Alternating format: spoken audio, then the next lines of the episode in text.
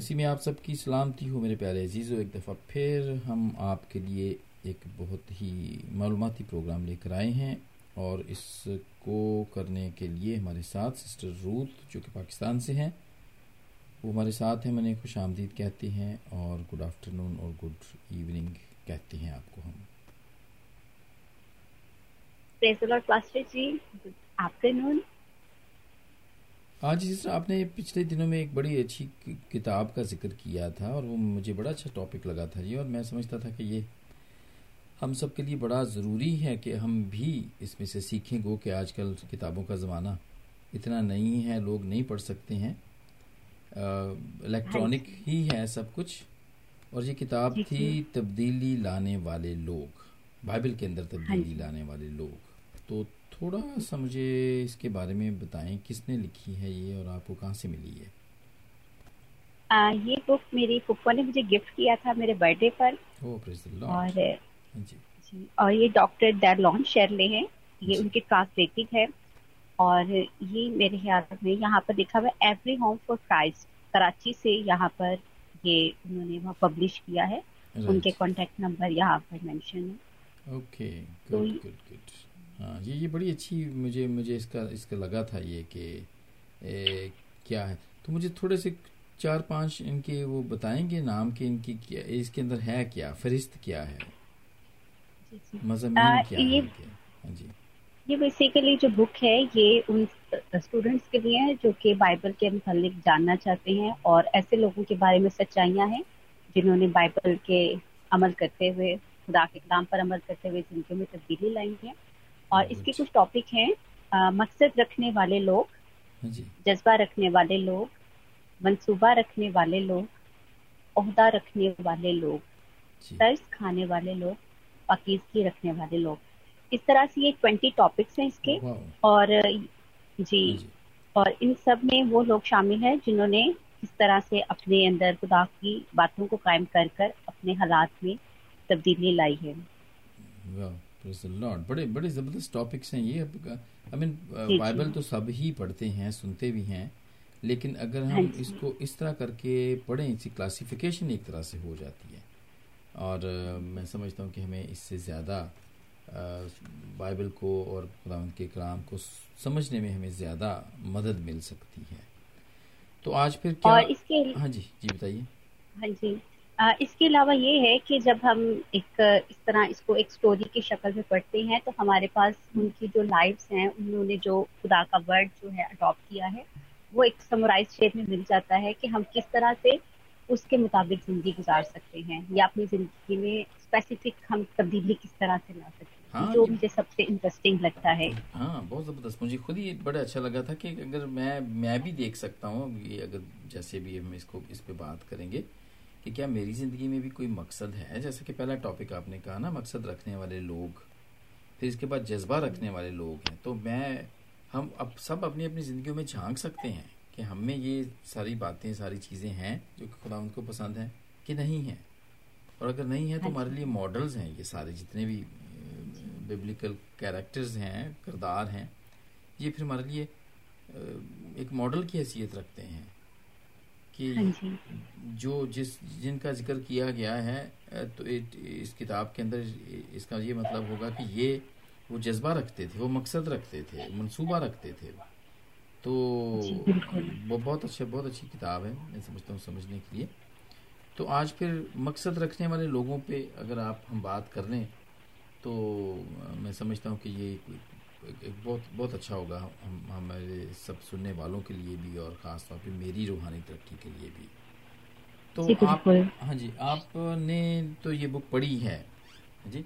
तो हाँ जी। आपने कैसा महसूस किया जब आपने पढ़ा इसके हमारी ना जो ज़िंदगी आजकल जैसे हम लोग घरों में है क्वारंटाइन टाइम में है हाँ तो घरों में महदूद हो गए हैं। और हमारी जो सोच है हम अपने इंटरटेनमेंट के लिए बाहर नहीं जा रहे। यही अपने मीडिया का यूज़ कर रहे हैं। और मीडिया की जो सबसे एक अच्छी बात है जो हमें अपनी तरफ़ अट्रैक्ट करती है वो हर एक बात को एक स्टोरी की तरह प्रेजेंट करते हैं। जी। उसको एक स्टोरी की शेप देते हैं और फिर हमारा इंटरेस्ट उसमें जाता है। हाँ तो इसमें जो। ये बुक है इसके अंदर जो टॉपिक है उसको भी एज अ उन्होंने जिसका राइटर ने लिखा हुआ है एक स्टोरी की तरह कि डिफरेंट तरह से किस तरह से इमोशंस थे किस तरह से हालात और वाकयात थे किस तरह से कोई सोच रहा था। जब ये वाकयात जो है पेश आए और उन्होंने उसके मुताबिक बताया है कि किस वक्त में किस सोच में किस मकसद को लेकर इंसान क्या है चल सकता है। और अभी भी जब इसको टॉपिक को भी शुरू करेंगे तो वाकया तो यहाँ पर हमने जैसे बात की मकसद रखने वाले लोग। हाँ जी। तो वाक्य तो यहाँ पर दाऊद बादशाह का चलेगा लेकिन उससे पहले बैकग्राउंड बताया जा रहा है एक वहाँ पर क्या हालात और वाक्यात होंगे तो उसको एक एज अ स्टोरी उसको तहरीर किया गया हाँ। कि किस तरह से सऊद बादशाह क्या सोच रहे थे क्या सिचुएशन थी और किस तरह से दाऊद बादशाह आए। तो वो मेरे ख्याल में जब हम इसमें इंटरेस्ट लेंगे तो हमें कुछ उसको पढ़ते हुए हमारे जहन में चल रहा होगा कि किस तरह से हाँ, दाऊद बादशाह ने हाँ सऊद बादशाह से इंटरेक्ट किया। हाँ ये बड़ी ज़बरदस्त आपने अभी बात की है दाऊद बादशाह की ही बात की है कि मकसद था उसकी ज़िंदगी के अंदर हाँ जी, और जब, मैं समझता हूँ कि फ़र्स्ट टाइम बल्कि आपने तो किताब पढ़ी है, बिल्कुल आप ज़रूर हमें बीच में बता भी सकते हैं। तो जो पहले, जो पहला, पहले ज़िंदगी में पहला ही जो उसका इंटरेक्शन होता है, और जहाँ पे हमें उसका मकसद नज़र आता है, वो मकसद ये था कि खुदावंद की फ़ौजों की तजहीक। यानी कि खुदावंद के फौज, फौजी, यानी कि जब वो जाती जुलियत उनको ललकार रहा होता है इसराइली फौजों को तो ये उसको हाँ अच्छा नहीं लगता। तो वो उसका एक मकसद बन जाता है ना कि मैं इसकी ऐसी की तैसी कर दूँगा जो होता कौन है खुदावंद की फौजों को बुरा कहने वाला। हाँ जी? तो ये हाँ जी बिल्कुल इसी तरह से हाँ गैरत खाना। मैं समझता हूँ कि ये ये मकसद था उसका कि मैं जो।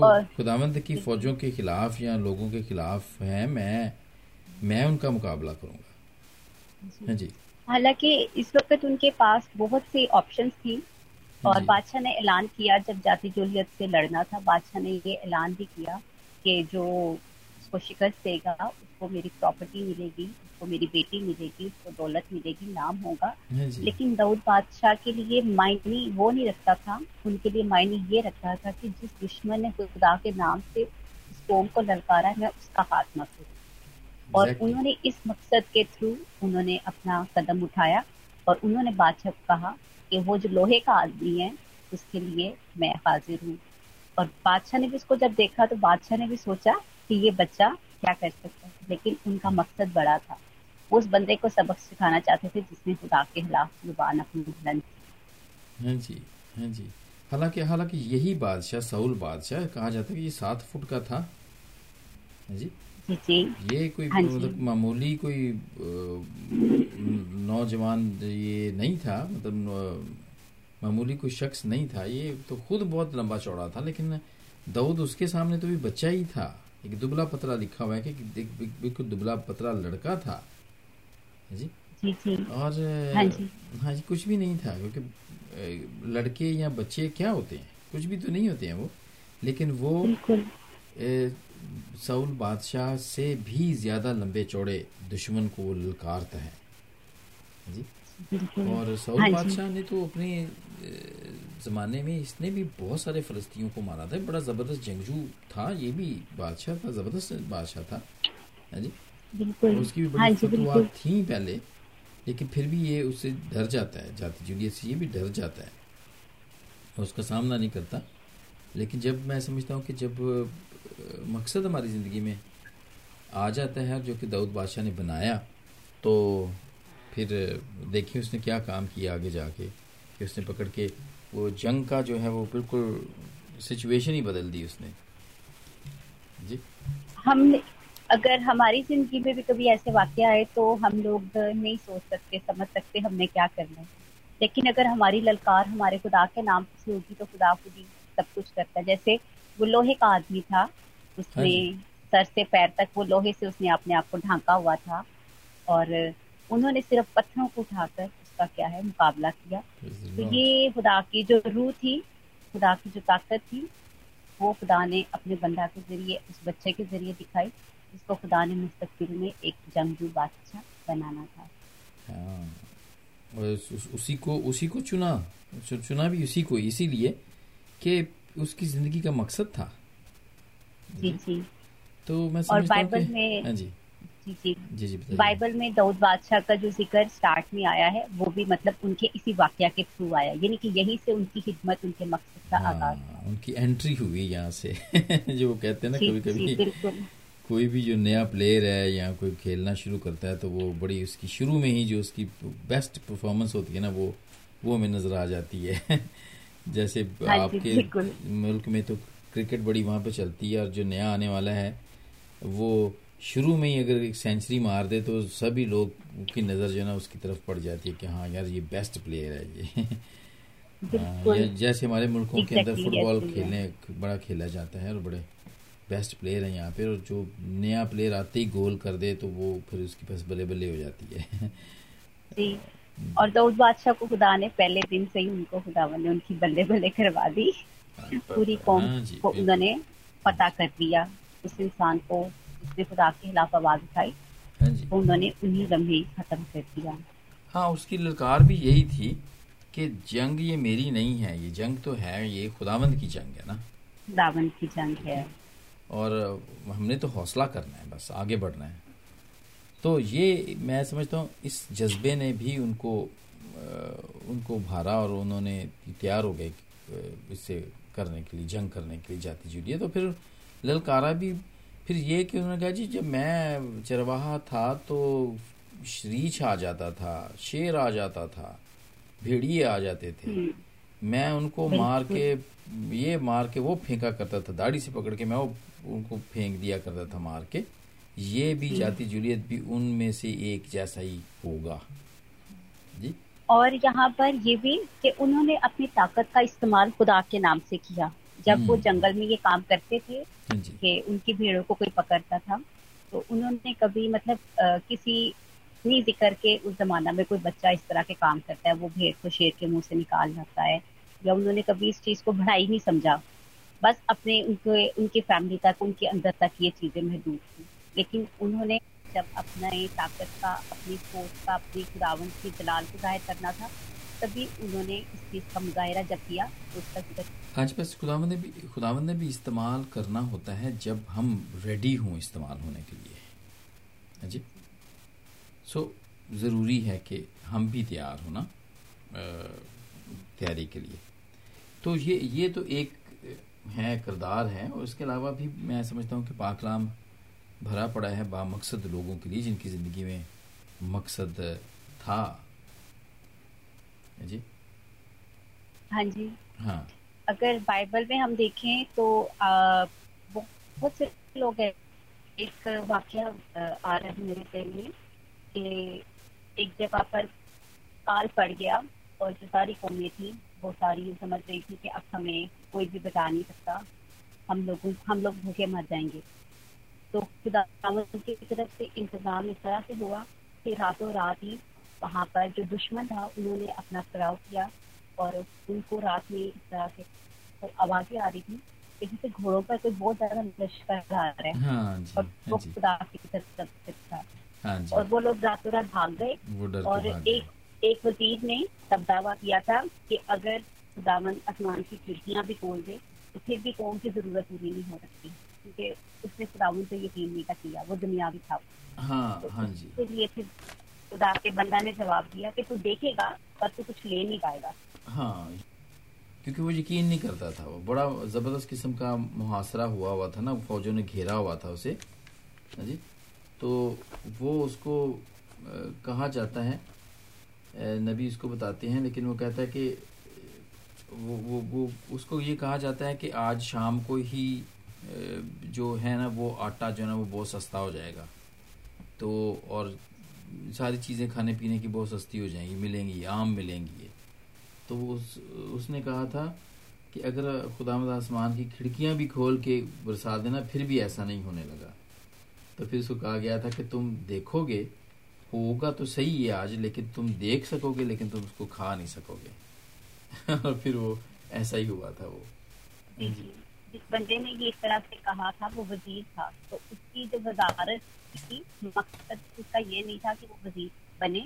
उसका मकसद ये था कि वो खुदावन के लिए मतलब खुदावन को उसने चैलेंज किया था खुदावन ने उसको जवाब दिया। उसका खत्म हो जाना उसकी ज़िंदगी का खत्म हो जाने की वजह यही मतलब उसका हाँ अहदा भी उसको नहीं बचा पाया।